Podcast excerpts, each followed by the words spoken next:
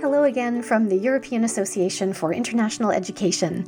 This is the EAIE podcast, and you're tuning into episode number 52 in our series. I'm your host, Laura Rumbley, and I'm so glad you're listening in. This episode is focused on the very timely topic of mental health and well being. Just last week, on October 10th, World Mental Health Day 2022 was celebrated, and this year the World Health Organization took the opportunity of that annual observance to remind us of their vision for, quote, a world in which mental health is valued, promoted, and protected, where everyone has an opportunity to enjoy mental health and to exercise their human rights, and where everyone can access the mental health care they need. Unquote. They also announced their intention to launch a campaign around the theme of making mental health and well being for all a global priority. I would argue that Stephanie Griffiths, our guest for this episode, has for years been living that same vision and aspiring to that same goal as articulated by the World Health Organization through her many activities as a psychological counseling expert in international education. Stephanie is the recently retired Associate Director for Counseling and Mental Health Support at King's College London and winner of the 2022 EAIE Award for Outstanding Contribution for her work in this area. We actually caught up with Stephanie on World Mental Health Day 2022 itself to learn more about how she's seeing the field evolve and what she thinks individuals and institutions can be doing to more effectively promote mental health and well being in international education settings. Stephanie, thank you so much for chatting with us today. I wanted to start off with a question about your background and really uh, what led you into the field of psychology and counseling in a higher education context. And when and how did the international and intercultural aspects of that work begin to grab your attention? Sure. It's always interesting, isn't it, to sort of discover how people were led into this work. I mean, I initially trained as a teacher and became more and more conscious of the emotional problems that students were exhibiting. And so I was very much drawn into the world of psychological counseling. So I did an additional um, qualification and, uh, in fact, another degree in psychology and ended up uh, doing a part time six month contract at King's College London as one of their counsellors. 34 years later, I was, I was, still I was still there and had risen to associate director for counselling and mental health support. And and actually from that, I became really interested in the intercultural aspects of it and became aware of the EAIE.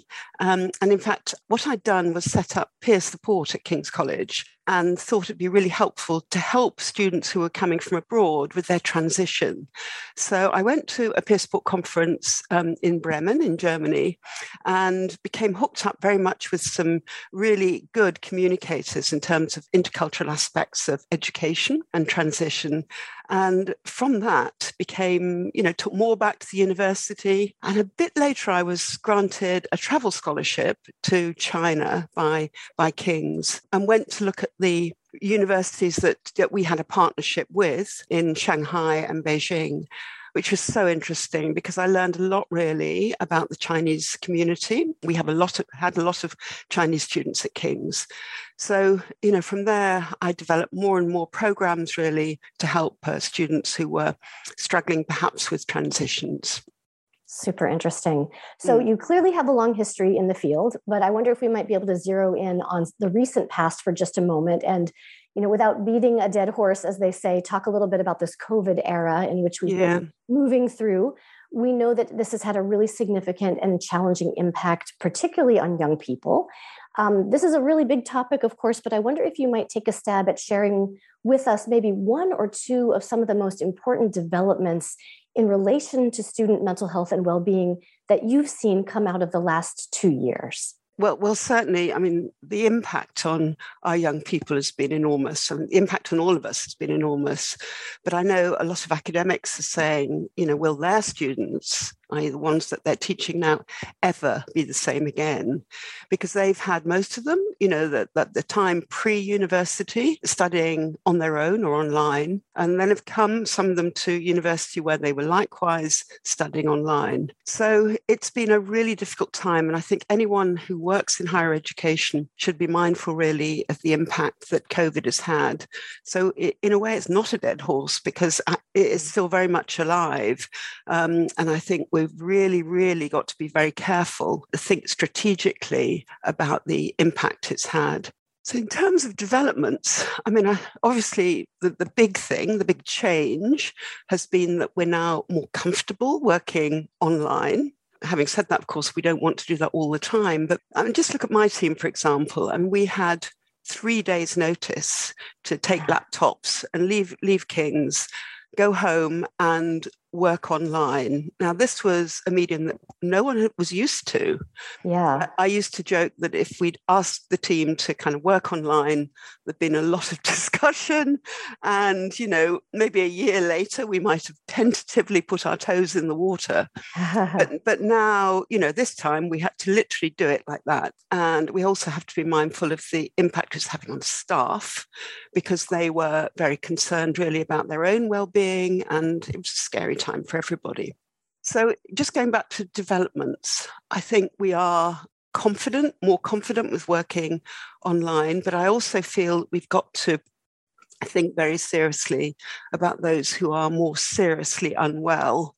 And I don't think any of those actually should be treated online uh, mm-hmm. where possible. You know, I, uh, the team should be seeing them because you learn so much from body language um, and the person in the room. You can hide a lot online, actually. Oh yeah, um, yeah, yeah. So, so um, in terms of developments, I think there's far more research going on and needed for students. Uh, it's really, really important. If I can come up with a bit of research. Um, sure. Um, it, it is UK specific, but I think we'll find that it's it's general across uh, Europe and beyond.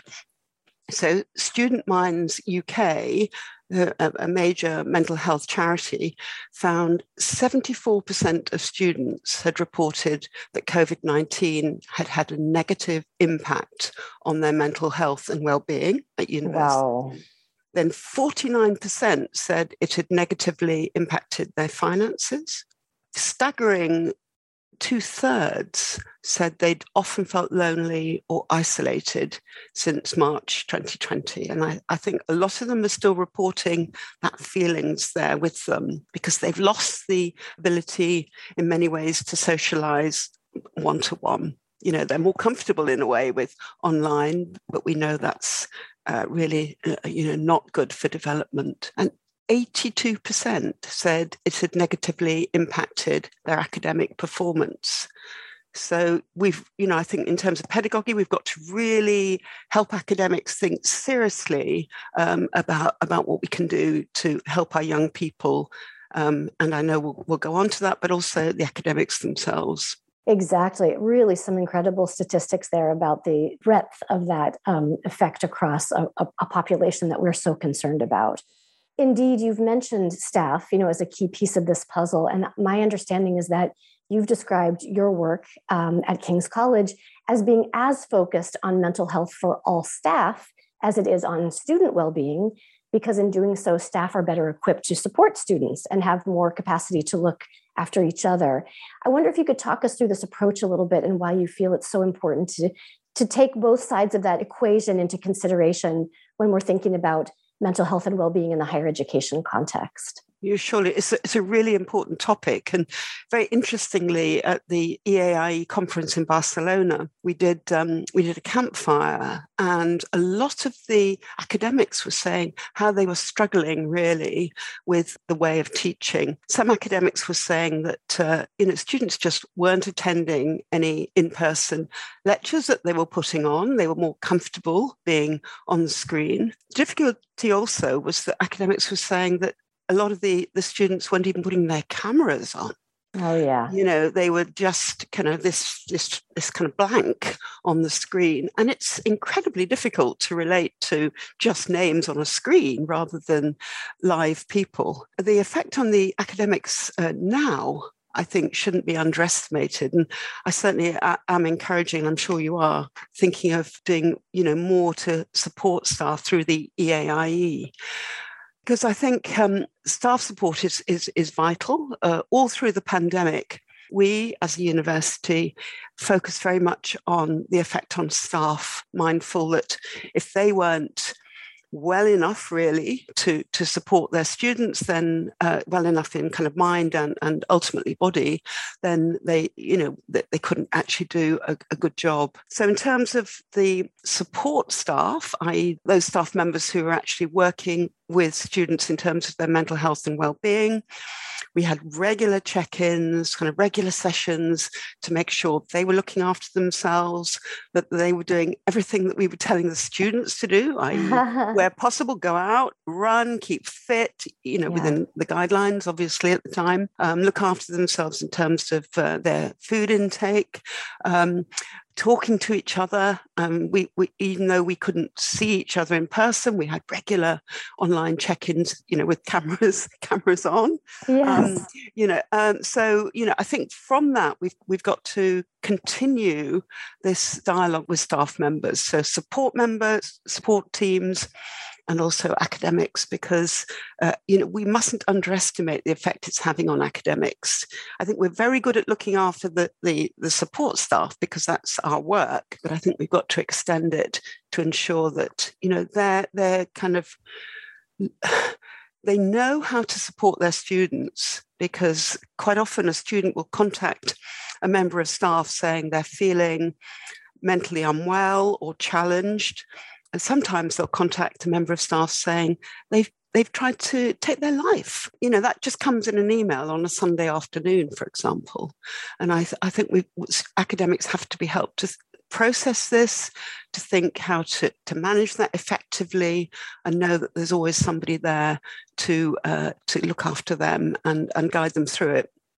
I think those, that's such a nice message on the one hand of practicing what we preach, you know, if we're giving advice to students to also take that same advice ourselves, but then also the extent to which we are all connected to one another and really relying on one another. And if one part link in that chain is unwell or unhealthy, that can inevitably have a, an effect on others. And we need each other. So yeah. important to be well. Super interesting. You previously mentioned some statistics that applied to the UK context. We had a little look at the 2022 International Student Barometer and saw there that more than one third of international students responding to that survey had reported feeling stressed.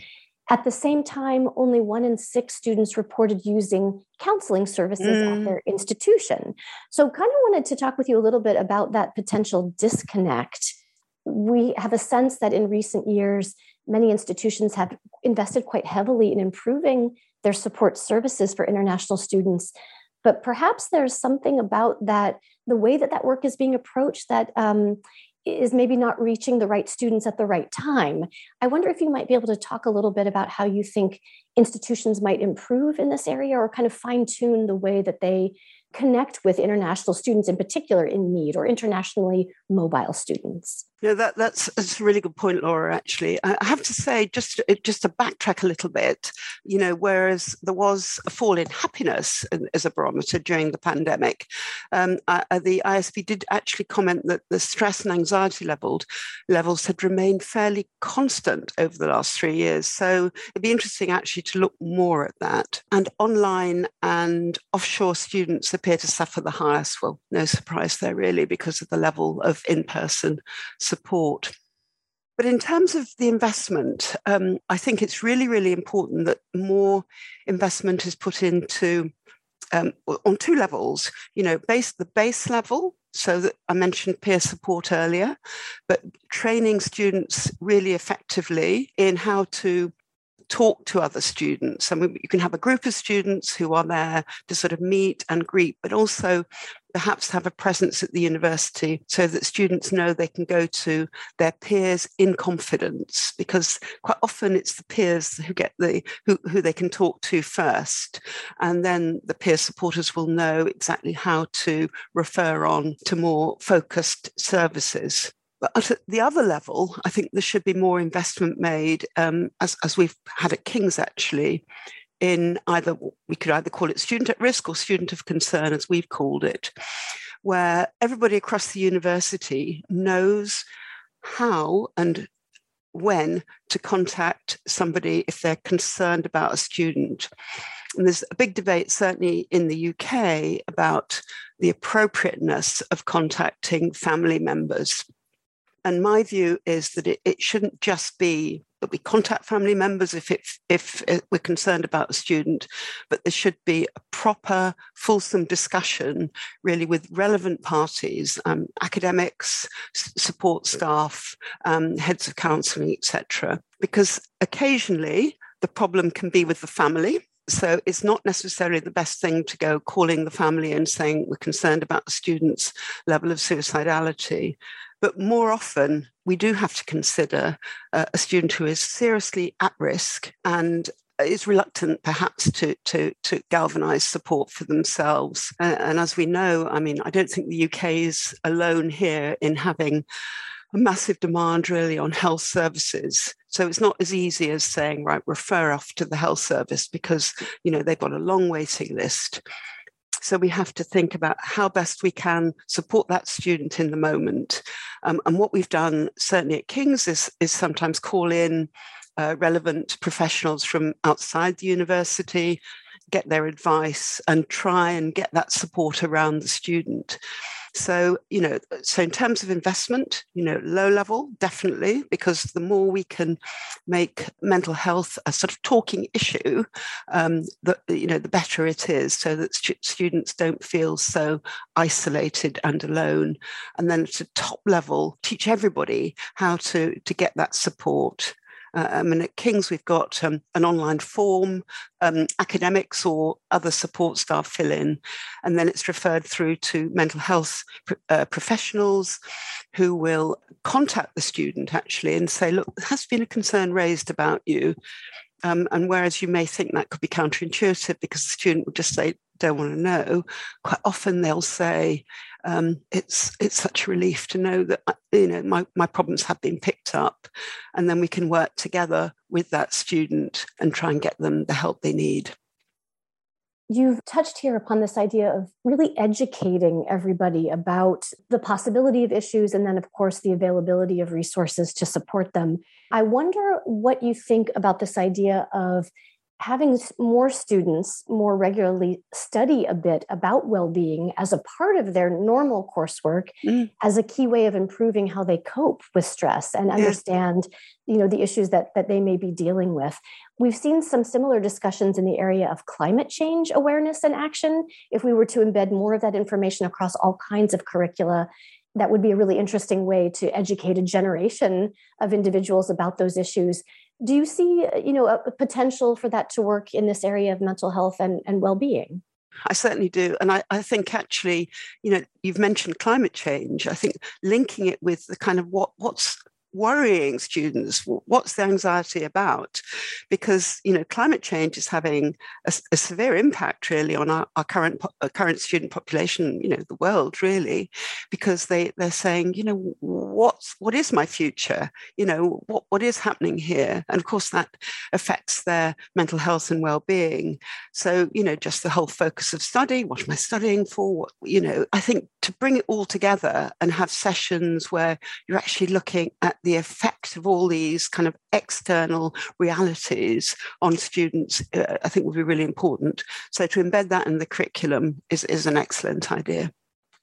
Well, Stephanie, based on your experience and the, the really vital work that you're doing, it is no surprise to me that you were the recipient of this year's EAIE uh, Award for Outstanding Contribution. And I can't let you get away without congratulating you on that. And also just thanking you very, very sincerely for taking the time to talk with us today about the work that you do.